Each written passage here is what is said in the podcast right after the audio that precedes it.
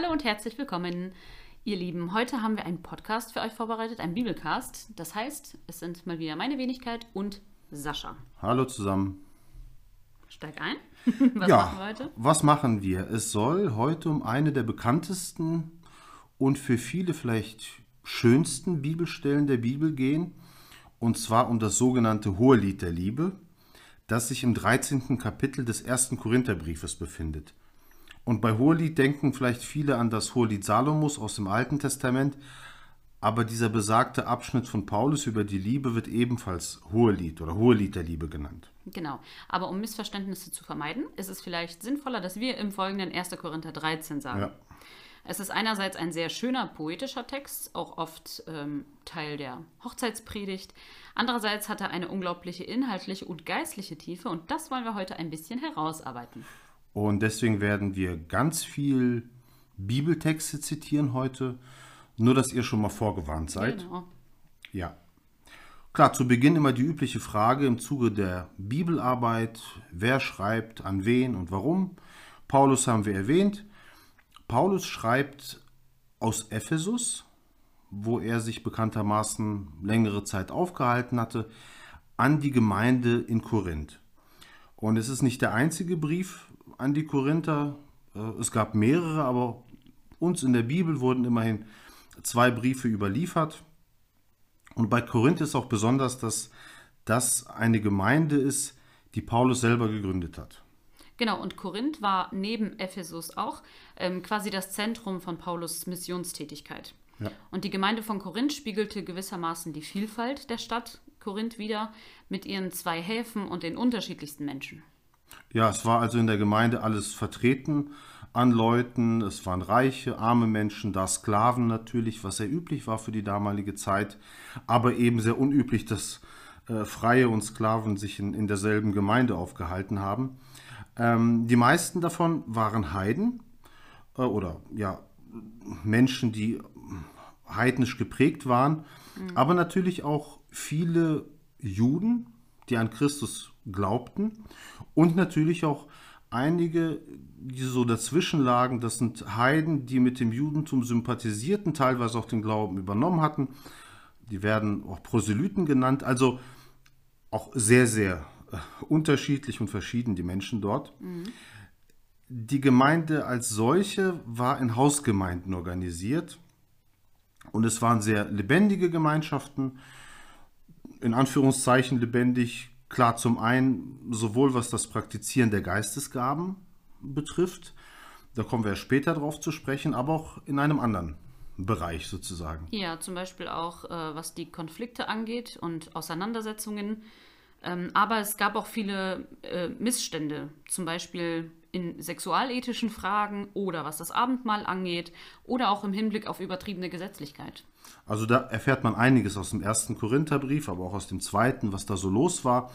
Also alles in allem eine recht explosive Mischung in Korinth.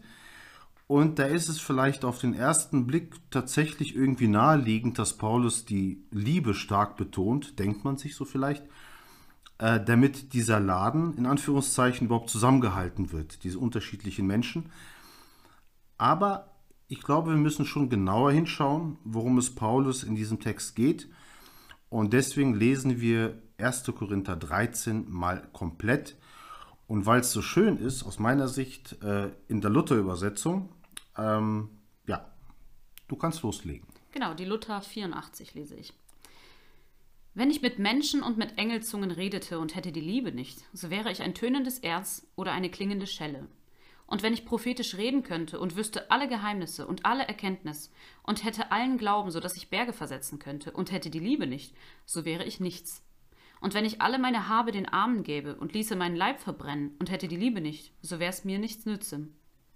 Die Liebe ist langmütig und freundlich, die Liebe eifert nicht, die Liebe treibt nicht Mutwillen, sie bläht sich nicht auf, sie verhält sich nicht ungehörig, sie sucht nicht das ihre, sie lässt sich nicht erbittern, sie rechnet das Böse nicht zu, sie freut sich nicht über die Ungerechtigkeit, sie freut sich aber an der Wahrheit. Sie erträgt alles, sie glaubt alles, sie hofft alles, sie duldet alles.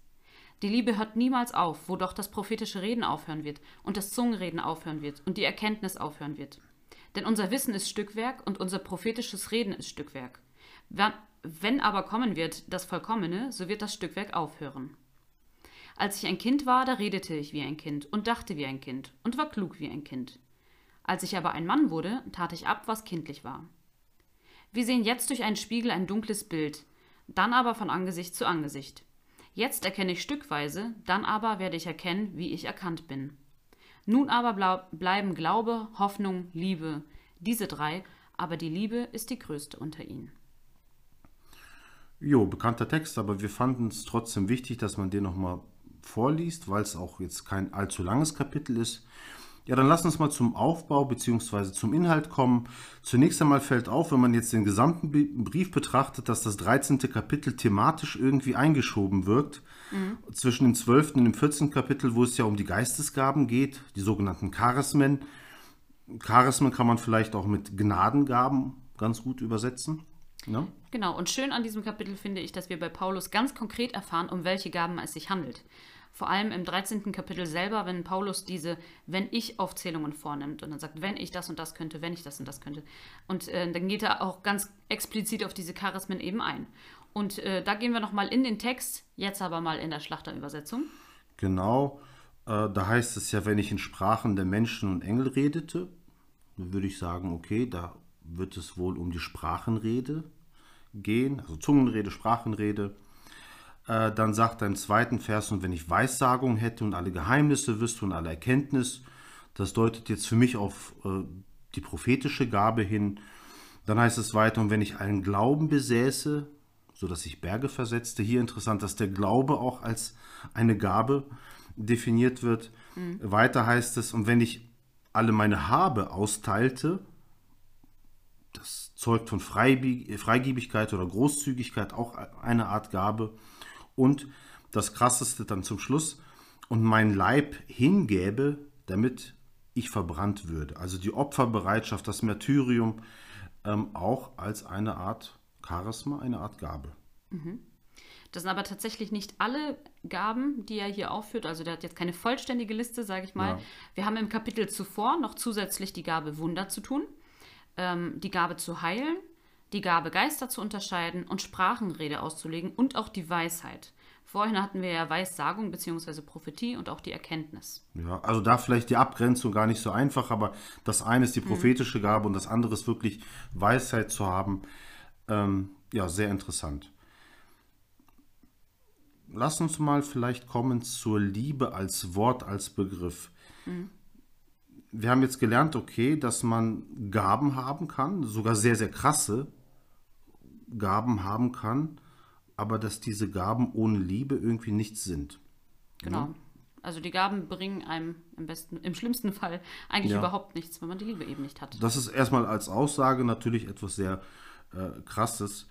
Ähm, und dass ohne Liebe alles nichts ist, das könnte auch auf irgendeinem Kalender oder in einem mhm. Poesiealbum stehen. Klingt irgendwie schön und klingt vielleicht sogar ein bisschen beruhigend, so nach dem Motto, ja, Hauptsache man liebt und alles andere ist dann nebensächlich und so.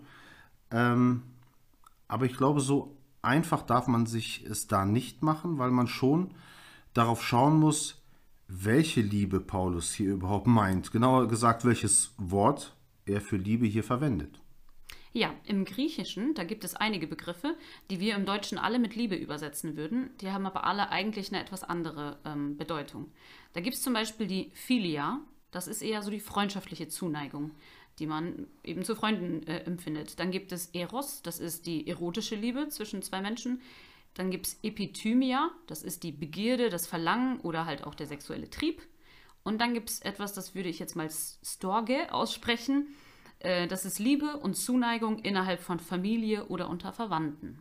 Auch hier ist es so, dass es wohl offensichtlich noch andere Begriffe gibt und Worte, die äh, sowas wie Liebe beschreiben können, aber wir wollten das auf die, auf die besagten reduzieren. Und Paulus spricht von, die meisten werden es erraten oder wissen natürlich, von Agape.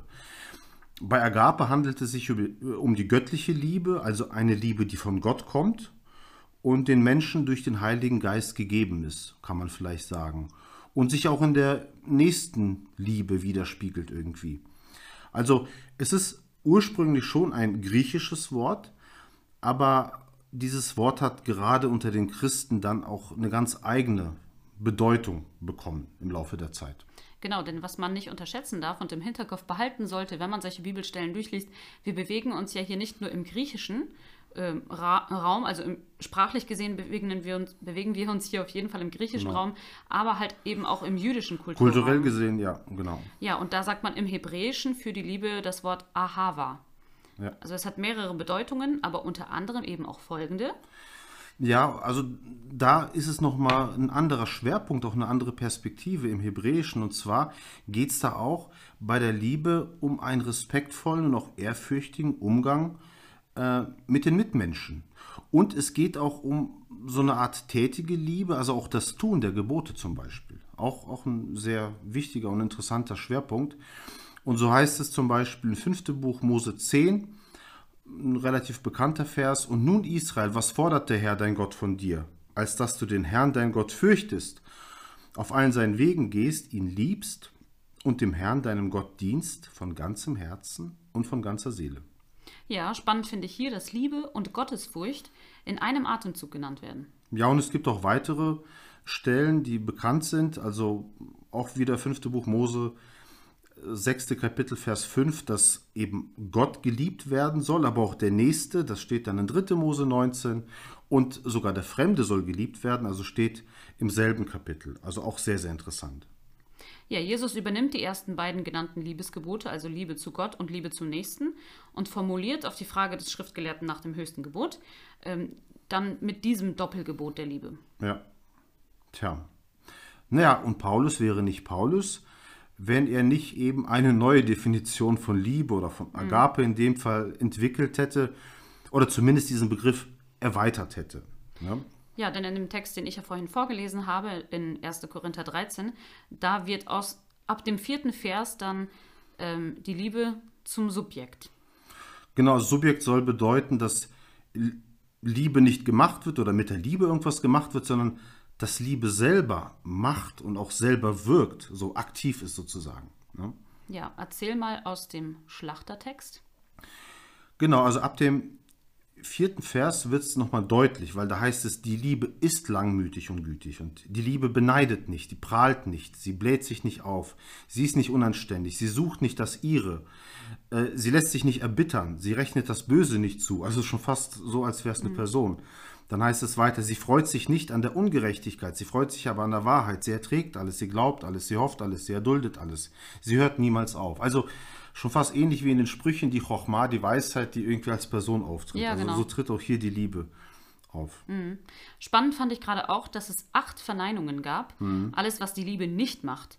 Ähm, und offensichtlich besteht Liebe also nicht nur darin, etwas zu empfinden oder eine Haltung oder etwas zu tun, sondern auch darin, etwas nicht zu tun, etwas zu unterlassen, auf etwas zu verzichten.